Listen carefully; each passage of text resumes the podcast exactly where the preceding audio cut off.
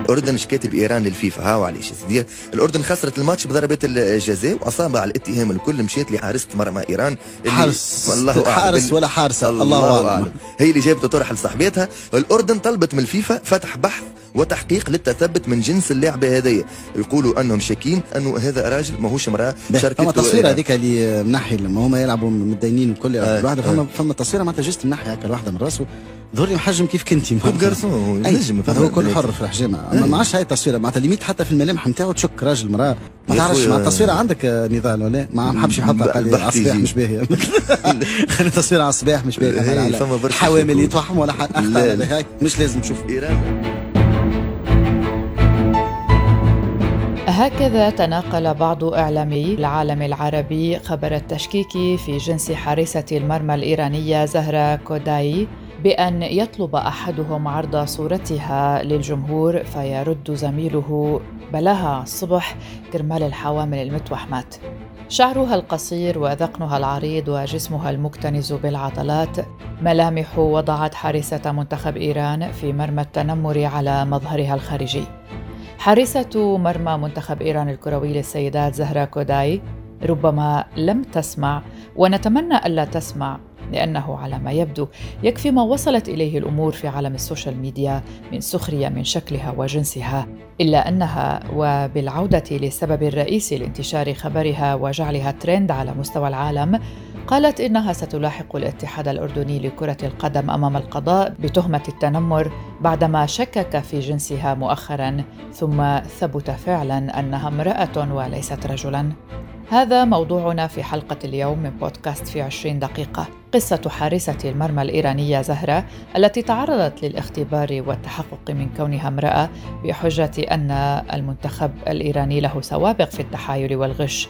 كما سنناقش كيف تحولت قصة زهرة لمصدر للتنمر والسخرية من شكلها ما يضعنا أمام مشكلة مجتمعية عامة.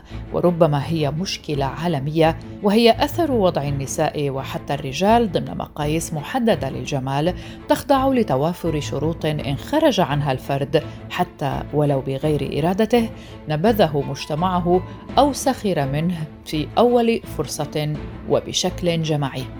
سيكون معنا أيضا ضيف في حلقة اليوم وهو السيد معتز بالاكود وهو مدون وناشط سياسي شبابي تونسي وكان له موقف من الإعلام التونسي الذي سمعناه في بداية الحلقة. ويبدو أن ضيفنا رفع شكوى ضد الأخير. مرحبا بكم. معكم براء صليبي والتفاصيل بعد الفاصل.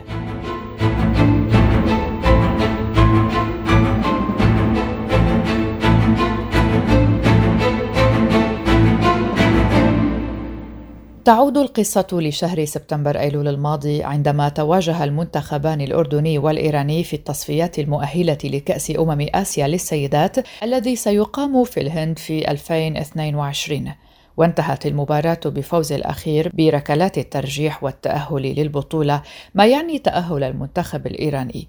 وللمرة الأولى في تاريخه لكأس أمم آسيا للسيدات.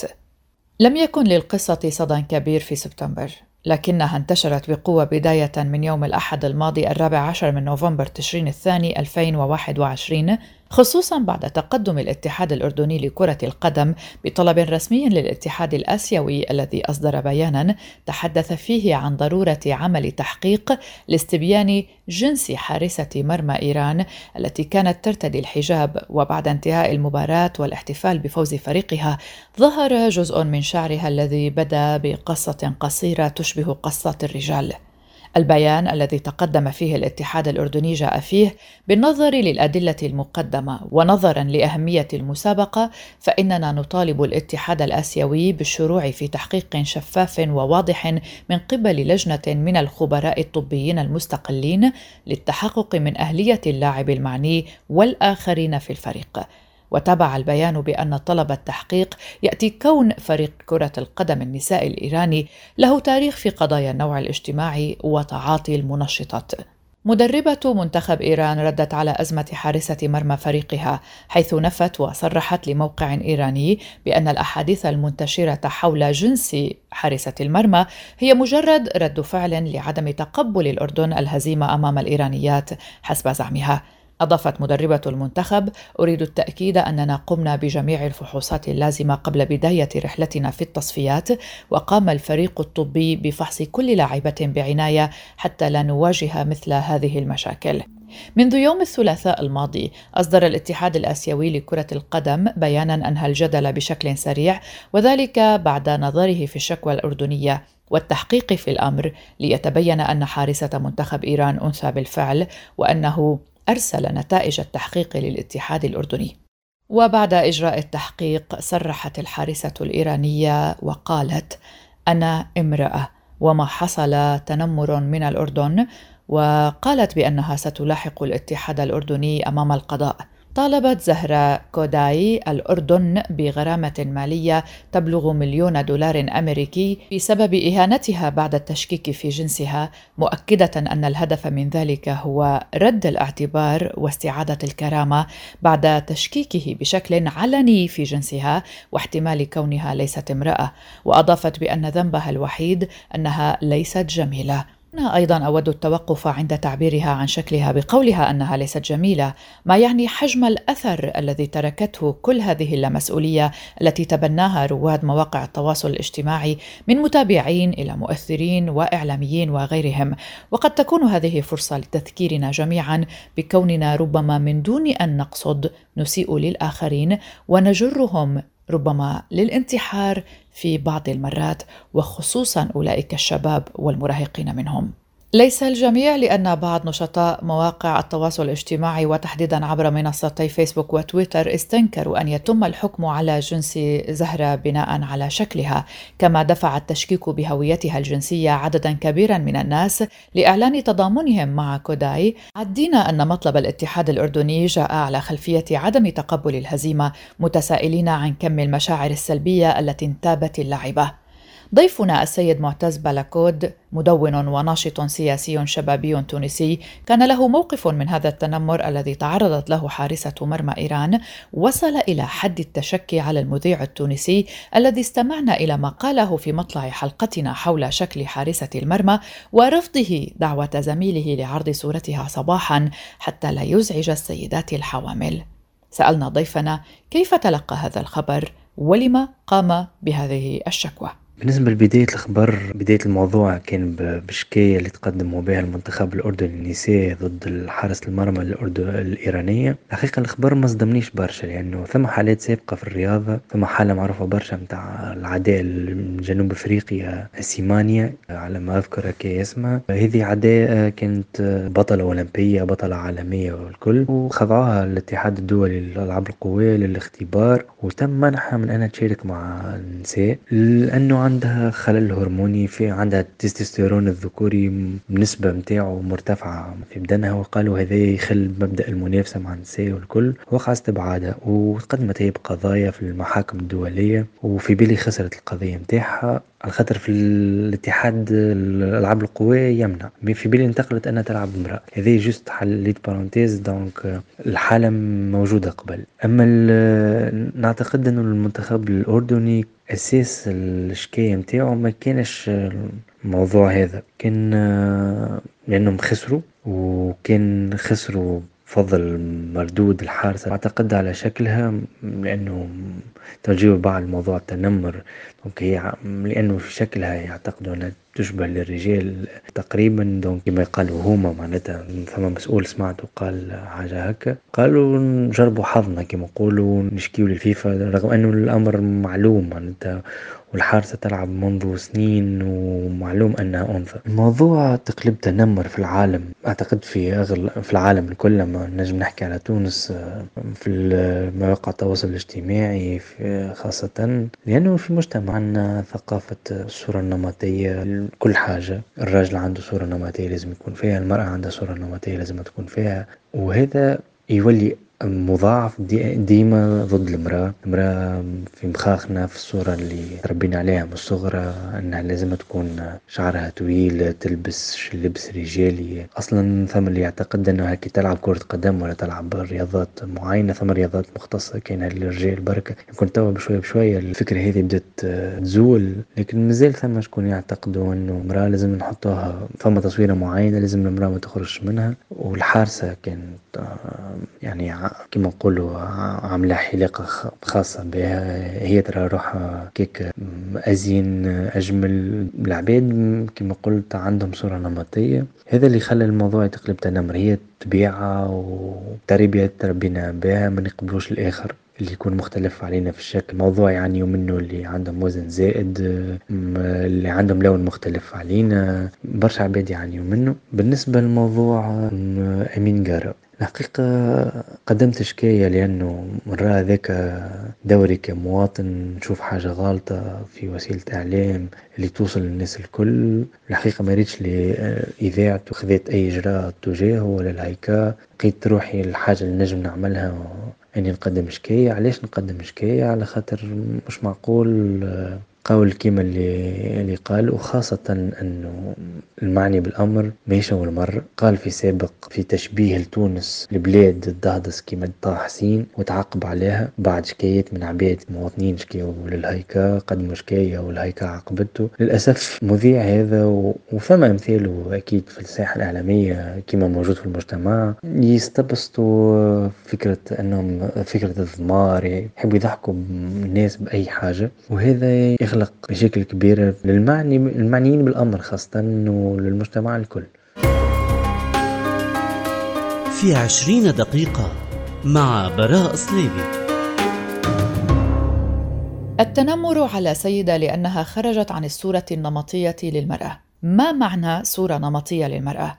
صورة نمطية جندرية أو صورة نمطية جنسانية أو تنميط جندري تعميم مبالغ فيه لصفات وطبائع واختلافات مجموعة معينة بناء على نوعهم الاجتماعي. خلقوا هذه الصورة النمطية احكاما مسبقة لصفات تقرن بجندر بعينه بينما هي في الواقع صفات يمكن أن تتواجد في جميع البشر على اختلاف نوعهم البشري. وإذا حاول الرجل أو المرأة الخروج عن هذه الصورة النمطية والتصرف بشكل مختلف عما يتوقع من نوعهما الاجتماعي أي كونه ذكر وكونها أنثى يعتبرهم المجتمع مخالفين للطبيعة. فعلى سبيل المثال توصم النساء المحملات بالمسؤولية والقادرات على اتخاذ قراراتهن في مجتمعاتنا بأنهن مسترجلات بينما يلقب الرجل الذي لا يتكلم أو يتصرف بشكل ذكوري بأنه سيس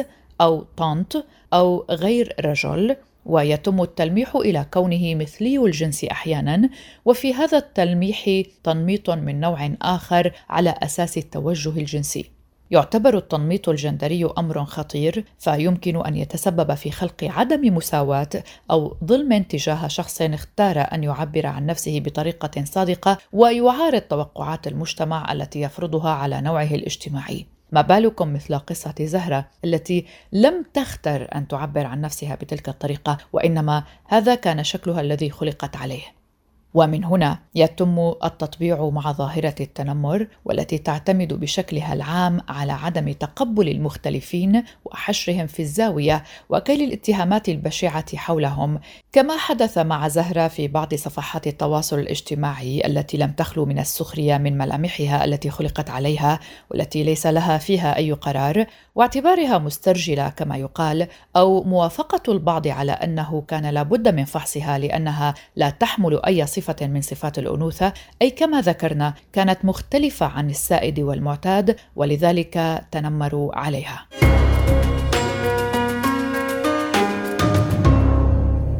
فما هو التنمر؟ التنمر هو نوع من أنواع العنف والإساءة بمختلف أشكالها البدنية أو النفسية والتي يوجهها شخص أو مجموعة أشخاص نحو شخص أو مجموعة أخرى تكون أقل منهم شانا أو أضعف. وقد يظهر التنمر على شكل التخويف والتهديد بكافة أشكاله النفسية واللفظية والجسدية أو عن طريق التحرش والاعتداءات. وتوجد أنواع عديدة للتنمر مثل التنمر الجسدي كإيذاء الشخص عن طريق الضرب أو عن طريق التحرش الجسدي ولمس الشخص في أماكن حساسة أو التنمر اللفظي وهو أكثر أنواع التنمر انتشارا خاصة بين الأطفال في المدارس مثل الاستهزاء والسخرية من جسم شخص مثل الشكل كالقصر والطول وغيره. أيضا هناك التنمر الاجتماعي إذ تختار مجموعة عدم مصاحبة أحدهم حتى يصبح وحيدا في المجتمع وكي يشعر بالغربة ما يسبب له الكثير من الإيذاء المعنوي.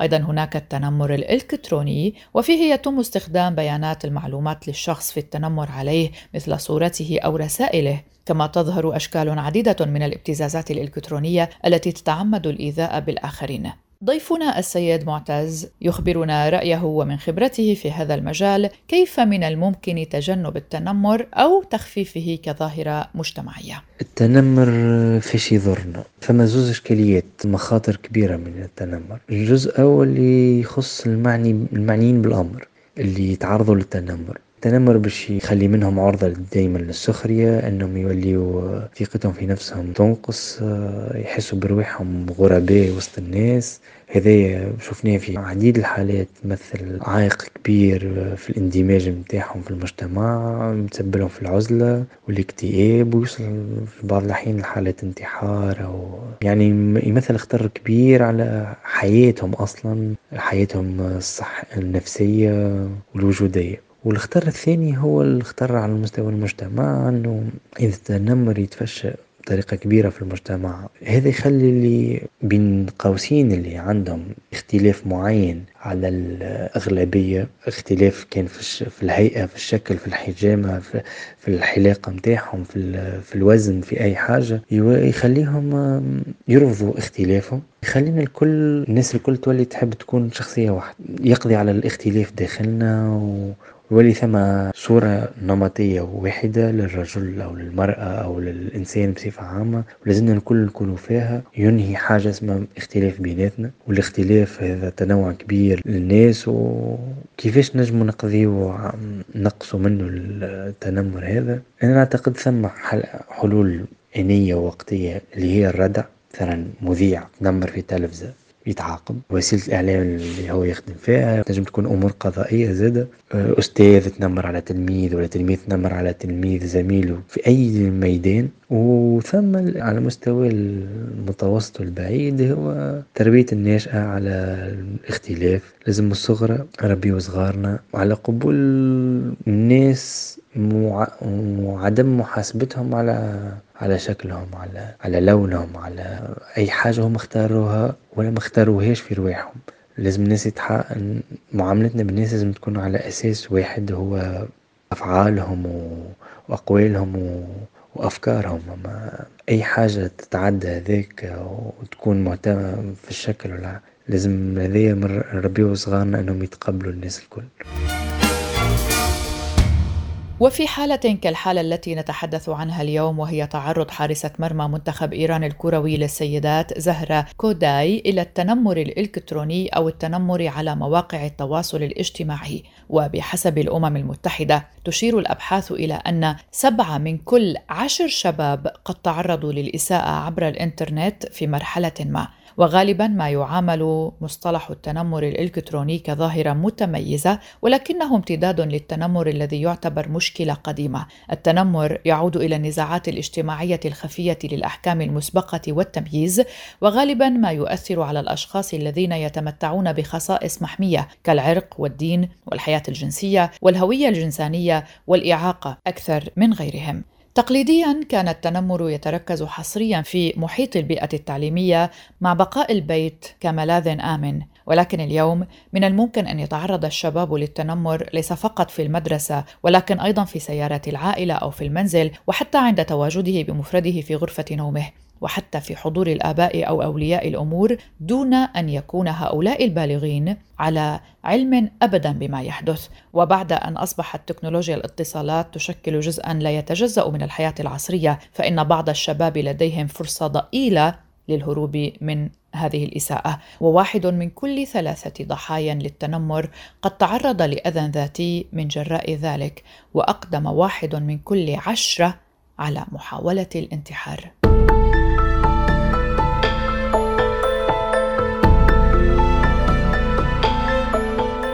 الحارسة الإيرانية البالغة من العمر 32 عاما والتي تمكنت من صد ركلتي ترجيح خلال مباراة حاسمة مع الأردن في أوزبكستان والتي أهدت فوزها لفريقها بنتيجة 4 إلى 2 تزينت شوارع العاصمة الإيرانية طهران بصور كبيرة لها ردا من بلدها على التنمر الذي وقع عليها عقب اتهامات بأنها ليست أنثى. علقت صورها على مداخل طهران وكتب عليها. الفتاة البطلة زهرة كوداي فخر إيران. هذه كانت حلقة اليوم من بودكاست في عشرين دقيقة. كنت معكم براء صليبي. شكرا لكم لطيب الاستماع. إلى اللقاء.